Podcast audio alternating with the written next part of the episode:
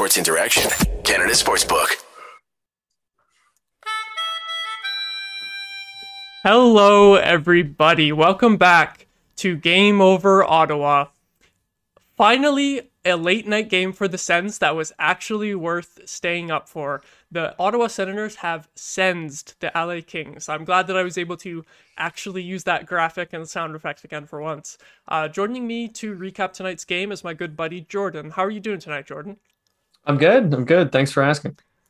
Yeah, thank you for joining me on, on this late night stream. I know it's been... Uh, It's been a little tough for me to get some guests super late, starting at uh, one thirty E M Eastern here, but at least we finally, as I said, got to see a win staying up this late for once.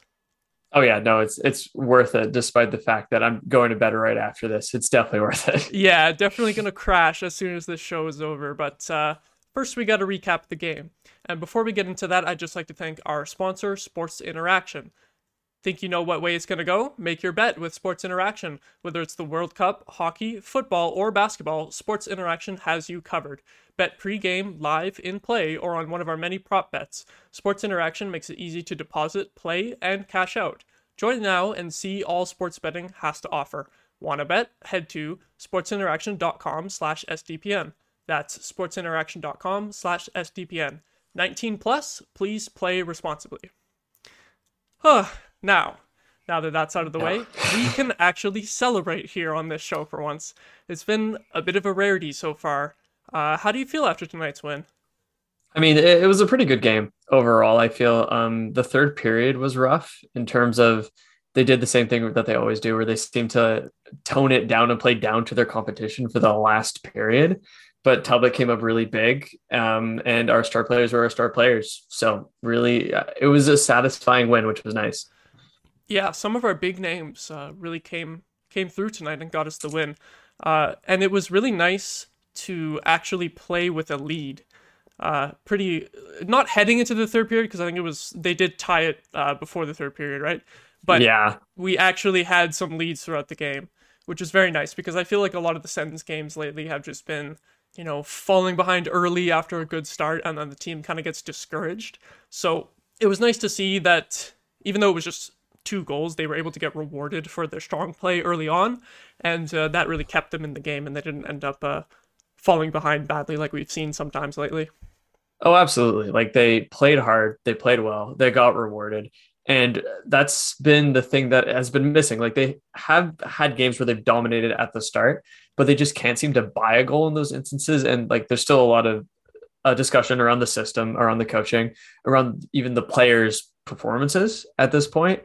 But uh, this game was just a nice little reminder that the talent is there behind the scenes. Like, we do have the players, and even though there's still like concerning moments, and like L A is better this year. I wouldn't put them up as one of the top teams. They're better this year.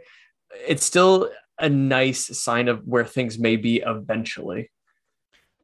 Yeah. And, you know, you mentioned the top players. We saw Brady Tkachuk with two points tonight, Claude Giroux with two points, and I think, yeah, Chabot as well with two assists. Uh, I think I remember, like, we watched the game together, and during the game, Brady Tkachuk was really the guy that was standing out for, for both of us so far. Like, and especially on this season, he's just been amazing. Like, what did you see in his game tonight, and what have you seen throughout this season that's really led to uh, success for Tkachuk? I think he has shifted into a more dynamic pair, uh, player from all areas of the ice. Like, before, his whole um, bread and butter was that he's a tough net front presence. He will be jammy. He's going to score those jammy goals. Um, and he's kind of elevated it a little bit. Like, of course, the, the jamminess is there. The toughness in front of the net is there. He'll still score that deflection. He'll score the bank in like he did tonight. But his shot is a threat from different areas of the ice. His playmaking is a threat from different areas of the ice. He's like a he's a unicorn player at this point. He can put it in or put it in a dangerous area anywhere. And that is something I didn't necessarily expect. Like, I thought he would be consistent, like thirty assists, thirty goals. I thought that's consistently what he's going to be. And so far this season, he's elevated that, which I honestly didn't see coming. Yeah, I think ever since he was drafted up until recently, a lot of people kind of see Tkachuk or saw Tkachuk as, you know, kind of the grinder who can score, which is already a bit of a unicorn, but he's become even more of a unicorn and really one of the league's best power forwards so far. Like, I feel like power forwards are becoming a lot more rare. Obviously, you would probably say that Jamie Benn was the best one for, you know, the past decade or so. He's yeah. kind of reminded me a lot of Jamie Benn lately. You know, in his prime, Ben is slowing down a little bit lately, but just that physicality and the mix of playmaking and goal scoring, like, he can do both. We saw that really nice pass on uh, on DeBrincat's power play goal tonight. I remember uh, after we drafted Tkachuk, that was something that a lot of people praised was his playmaking, because uh, a lot of people might remember Tkachuk only had the eight goals in his uh, in his draft year in college, and then people liked to claim that he was not a goal scorer, that was not worth the fourth overall pick, but then everyone else who was being positive about the pick was saying, oh, well, he had a lot of assists, he's actually going to be this great playmaker. And I think we're seeing a lot of that uh, recently here. He's got sixteen assists on the season now. Just uh, another great assist tonight. We're really seeing, like you said, that dynamicism in this game. Oh, yeah, no, it's insane. And it's it's funny to think about that draft. And even, like, I was one of the people that was more negative. I wanted Zadina, admittedly. Hmm. I that's the player I was hoping for.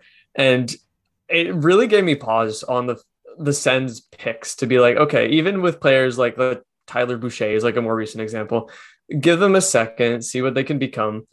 Even if you don't like it, see if there's something like under the surface there. And Tkachuk has really just powered through to provide something that honestly a handful of players bring to the league. And the fact that he's here for a long time, I think, is indicative that eventually this is going to find success just based off his energy. Mm-hmm. Yeah. And, uh, oh, what was I going to say? I, I was just thinking uh, about Tkachuk there. Like, yeah, what we were saying earlier when we were watching the game was we were kind of thinking that at Tkachuk's peak, he would kind of be like a sixty-point, seventy-point type of guy. You know, when he finds really good chemistry with his line mates and stuff like that, you know, like if he really clicks with a couple of other like first-line caliber players. But, and you know, he is with Tkachuk, Stützle and Giroux all on that line. It's a great combination so far for the Sens, but it's been Tkachuk at the top of our scoring uh, rankings consistently, and he's ahead of both of his line mates too, which I find really interesting because I think a lot of people didn't really expect to, him to be that much of a line driver as he has been. It's been really impressive. Oh yeah, like I feel like on an individual basis, I felt like he was more of a con.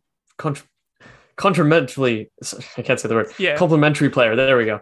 Complementary player to uh, other really uh, explosive forwards on his line. And I always thought it was going to be players like Stützle, um, even Drew coming in. That would be the players that really pumped his points up. But he's been doing a lot of this stuff um, himself, which is just really impressive and a godsend to a team that really needs a leader right now. And the fact that he's a captain at such a young age is just really encouraging. Yeah, I would say there's definitely no doubt about uh, the fact that he was the right choice for captain of this team so far. I mean, even though we haven't really seen the on-ice success ter- in terms of uh, the team's record so far, he's just been leading the way regardless, and you really couldn't uh, pin any of that on him in terms of uh, the leadership on the ice. He's just been fantastic.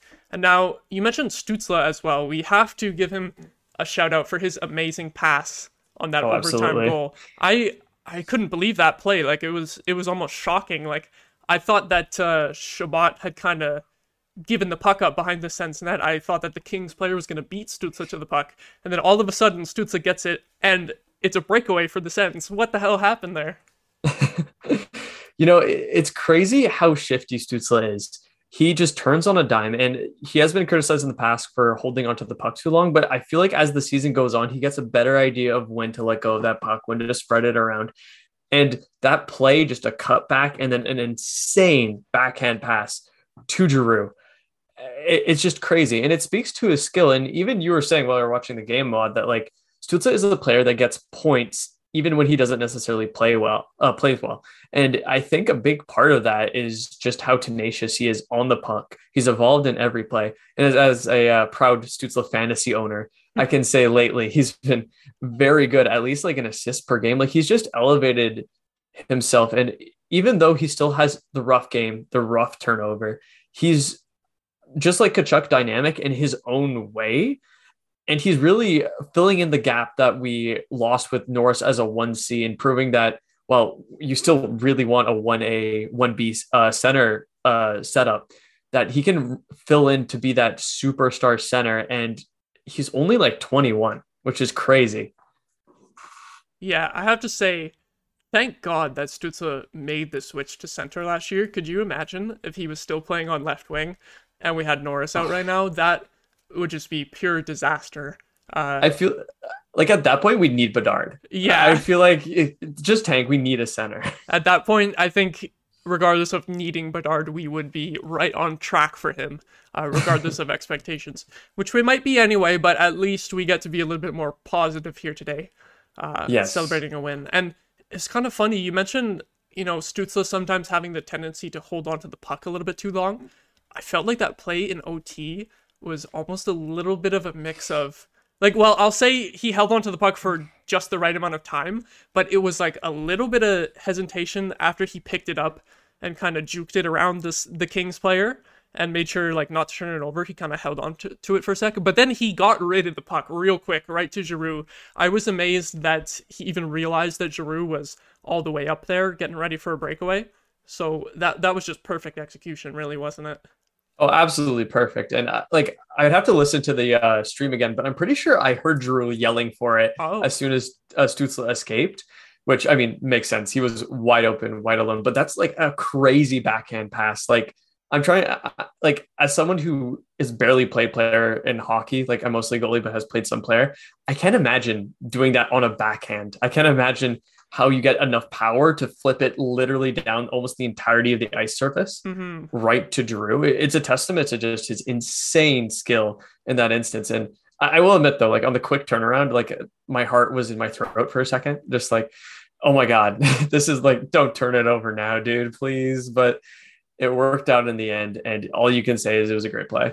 Yeah, just just pure skill and smarts from uh, from Stützle on that play, and of course the beautiful finish from Giroux. I think that's kind of his uh, his go-to move on, on the breakaway in the shootouts. I think I've seen him score that before for the Flyers. I although I do also recall him uh, taking slap shots in the shootout sometime, uh, which I would love to see him do that this year for the Sens if we if we manage to get to a shootout.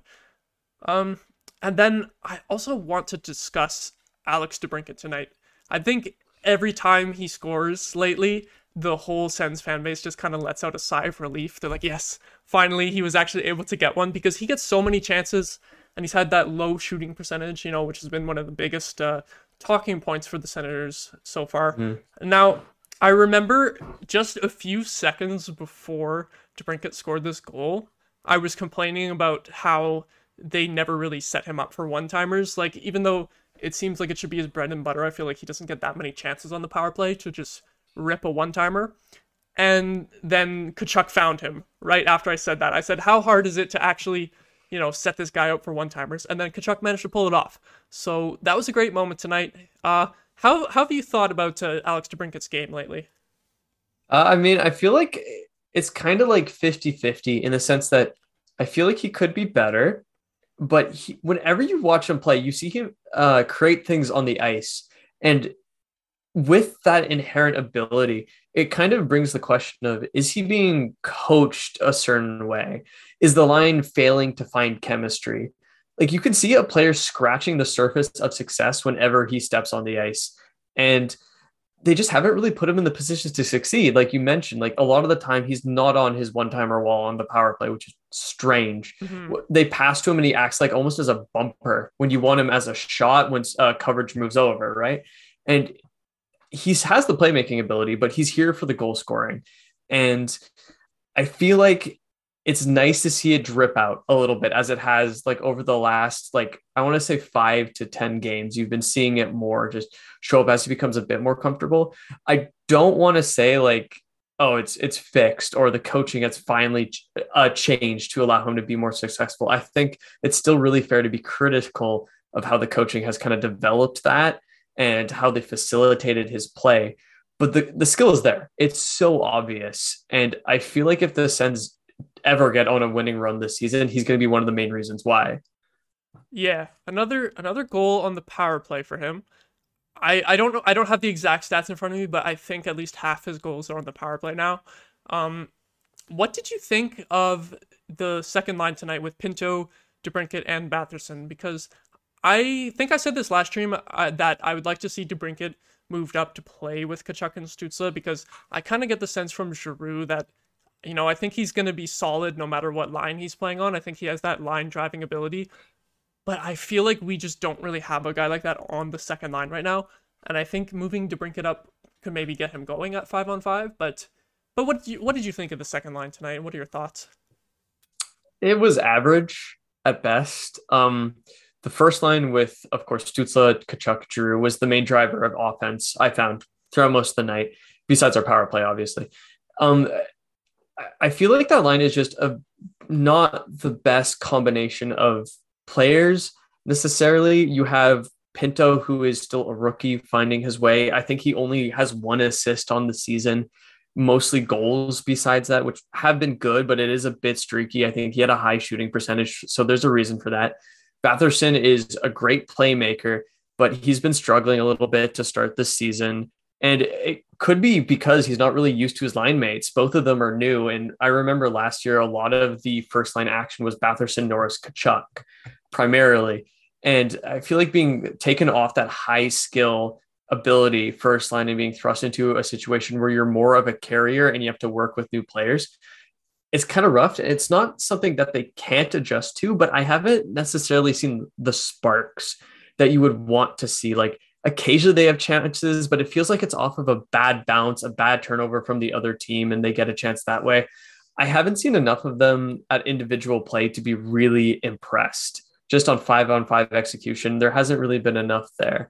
So I, I'm with you. I think moving Giroux down, maybe shifting him into like a left wing spot or something, allowing that line to get a bit more help from someone who is doing really well to start the season could help balance it out a little bit to make two threatening lines instead of just one. Yeah, I, I think you're right about uh, Batherson too. The way that he actually had a pretty hot start to the season when he was playing with Tkachuk and Stützle. I remember he had a, a two-goal game against the Capitals, I think in the second week of the season, and his, his stats were looking pr- pretty good early on, but he's gone a little bit cold lately. It it feels like whoever goes on the second line does worse, and whoever's on the first line, whoever gets that right-wing spot with Tkachuk and Stützle just happens to do better. Uh, Tkachuk and Stützle have really been leading the way, and Giroux as well. Um, that's that's kind of why I selfishly kind of want to see DeBrincat up in that spot to to maybe see him uh, get his goal totals up a, a little bit here. I, I do have to say as well with DeBrincat though, I have been pretty impressed with his two-way game overall, especially because that's something that's kind of lacking in the Senators forwards. I feel like maybe it's D J system or maybe it's player personnel, but I feel like uh, the forwards don't support the D too well uh, a lot of the time. Um, but I remember uh, DeBrincat had a fantastic back check in the third period where he just kind of came in out of nowhere and totally stopped a scoring chance, took the puck the other way on a three on two. So I do have to say, even though uh, DeBrincat's goal totals aren't like wowing us yet, I think he has been great overall. And one other thing that I wanted to bring up about DeBrincat is I have seen a little bit of discourse of some people suggesting that maybe we end up trading DeBrincat now because he is an R F A at the end of the season. What is your opinion on that? If if DeBrincat would sign, but the team is still doing bad, what would you do if you were Pierre Dorion? I feel like it's tough because he has a nine million dollars qualifying offer. If you do sign him, it would be reasonably around that number, which is high. That's like in the in this time frame, it's like low end first line money, right? Like that's an expensive player. However, I think a lot of people that are discussing trading DeBrincat do have to remember Giroux is thirty-four. He is on the team for three years, but he is most likely going to get worse as that contract goes on. And it's possible we, we re-sign him after that, but I doubt he's anywhere near the same ability as he is at the time of signing. And I feel like having DeBrincat, who's twenty-four years old, perfect, perfect age for the timetable of this rebuild, having him locked up as a left winger for the foreseeable future just fits so perfectly in what you're trying to do. And then when Giroux eventually ages out, you only need to replace him with one of our prospects, whether it be Sokolov, um, Grieg, even maybe Cruikshank really pops off. You know, there's a lot of backup there, and that gets a lot harder to manage if Giroux leaves and if DeBrincat leaves, because at that point you have to look for maybe something in free agency, maybe something in a trade.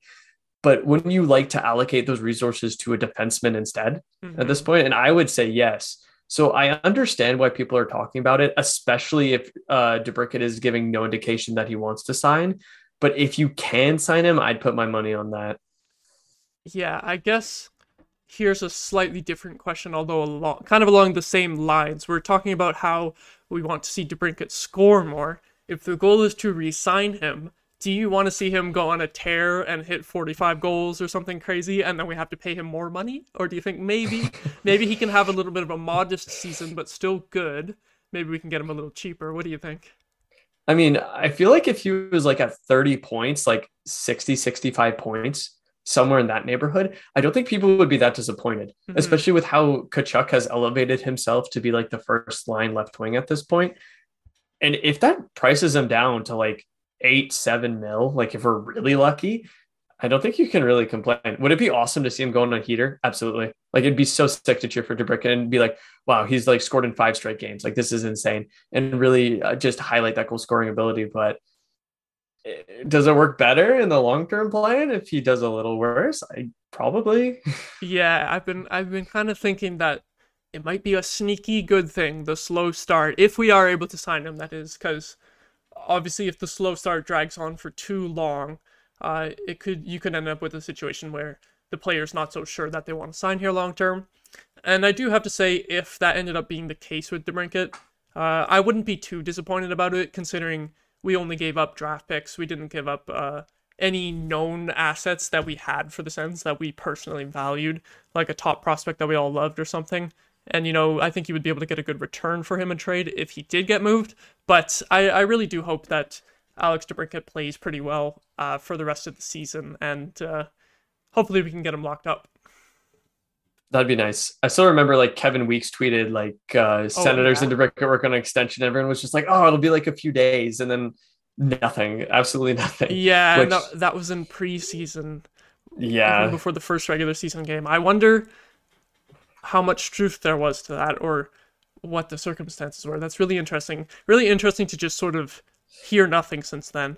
And, you know, I just kind of thought of this off the fly, but speaking of hearing nothing, uh, Alex Formenton, we really have not heard much of anything about his uh, contract status, and there's only three or four days left until the December first R F A deadline. And the reason I bring it up today is because they asked Bruce Garrioch about it on the intermission, and I thought his answer was a little bit weird, a little bit vague. He kind of, he didn't really say or hint at like which way the team was leaning, as opposed to like, or considering like if the team will sign him or not. He was just kind of like, oh well, these are the options, maybe he'll sign, maybe he won't. And I feel like it's a little bit weird to still be this vague this late in R F A negotiations. Uh what are your thoughts on Formenton?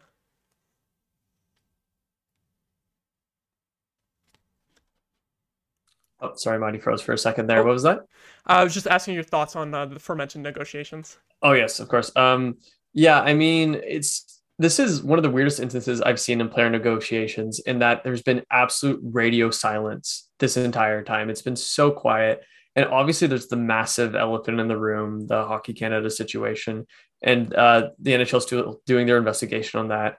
Um But it's weird that there's no indication either way. And it leaves me to kind of wonder, like, I don't think the Sens will want to necessarily just ship an asset off at its lowest possible value um, right now, especially since if DeBrincat didn't play after December, they would still retain his rights if he ever did come back to the N H L.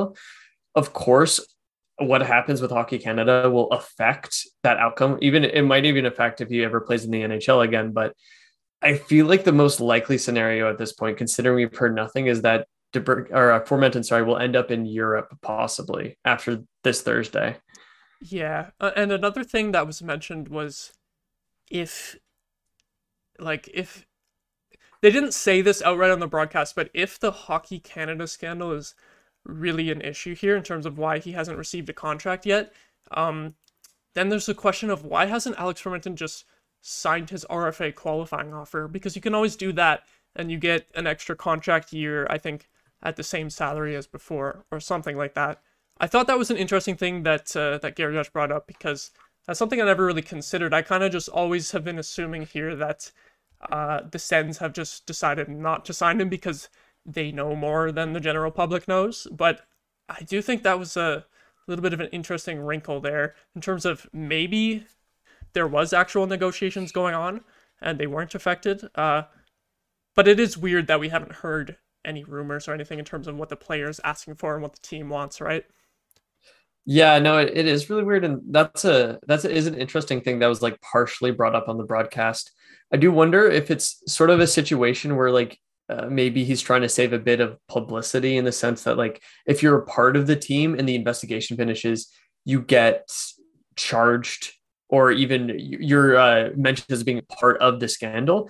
If you're part of the team, that's much more of a public process where you probably uh, get like a leave of absence from the team and all that. And maybe maybe they were thinking if he was part of the team, like without fair compensation or at least like some protection against something happening if a scandal did come out, then it would be worth it for him.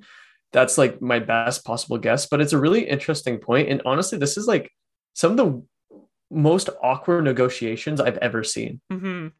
It, it's really strange to just have pretty much radio silence on an unsigned R F A all the way up till December first here. Usually it's crazy rumors, like no matter who the R F A is and what team.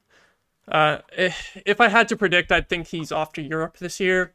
Um, uh, but, but who knows? We'll, we'll have our answer in a few days.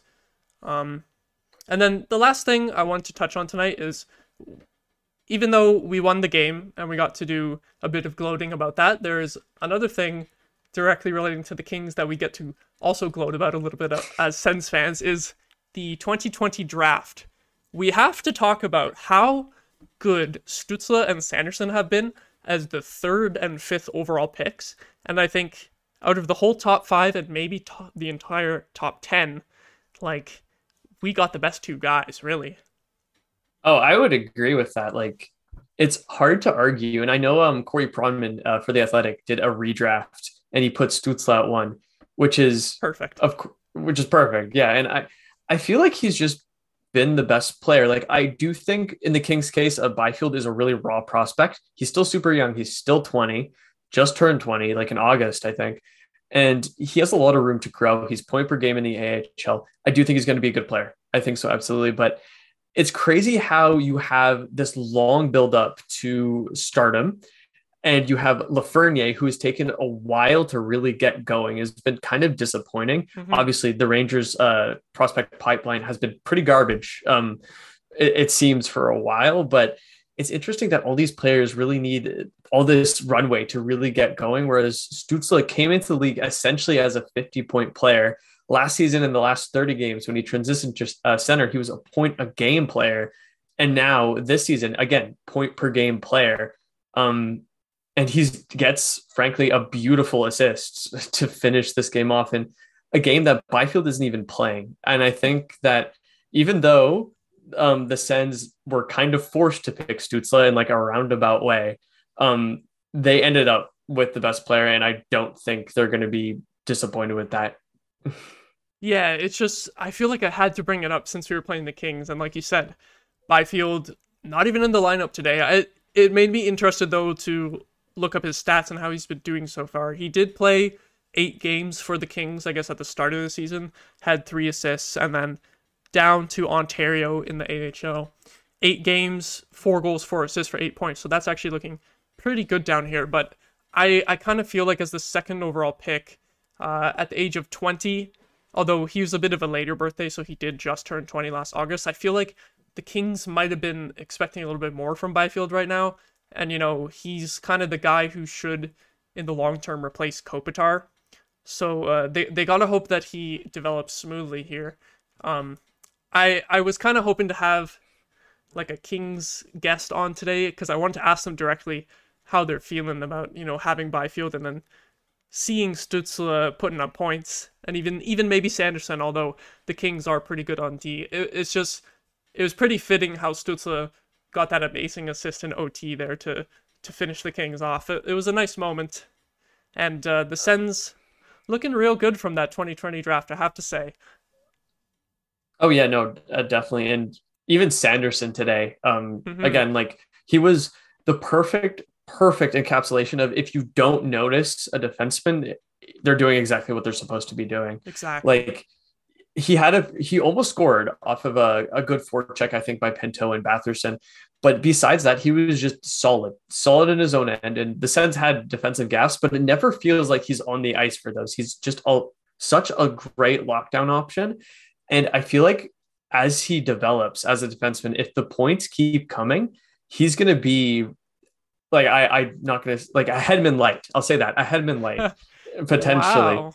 I feel like it's, it's, it's a big prediction, but I feel like he has that potential if he keeps going like this. You know, I could see it now that we're starting to see some more point production from Sanderson and a little bit more of his offensive game, you know, after he got accustomed to defense at the N H L level, sort of uh, over his first ten games or so, he was a little bit quieter offensively. Now that we're seeing more of his offensive side, I, I kind of see where you're coming from on the on the Hedman light comparison. It's a, yeah. It's a big name to throw out there, but Sanderson's been so good, I, I wouldn't be too shy to make those big comparisons. Yeah, just just can't can't praise Sanderson enough so far. He's really been really been great. Oh, exactly. Oh, exactly. And uh, obviously, like yeah, Hedman is like a whole other stratosphere of just amazing defensemen. But I think he really has potential to be something special. At the very least, a really solid top two defenseman. And, you know, it wouldn't surprise me if eventually he even passes Chabot on the depth chart, but we'll have to see. Mm-hmm.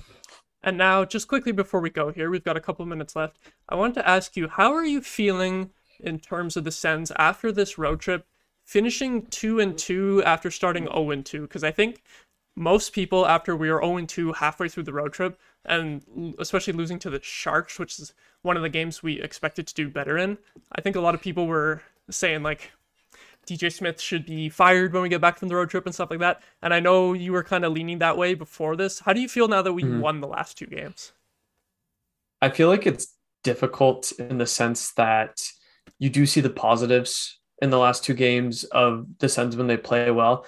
But I feel like I've always been conflicted about the fact that the Sens have player talents, like we've been talking about, Tkachuk, uh, Stützle, Giroux, DeBrincat, Batherson, Chabot, Sanderson. These are all players that play, frankly, really good hockey. And it's made me wonder, especially at the start of the season, if those uh, if those skilled players have been able to mask a lot of the inconsistencies with D J's system. Mm-hmm. And I feel like games like this against Anaheim especially, but even the Kings, who are like who's a good opponent, but not an amazing opponent, I wonder if this is more the players overachieving in spite of the system instead mm-hmm. of the system elevating them to success.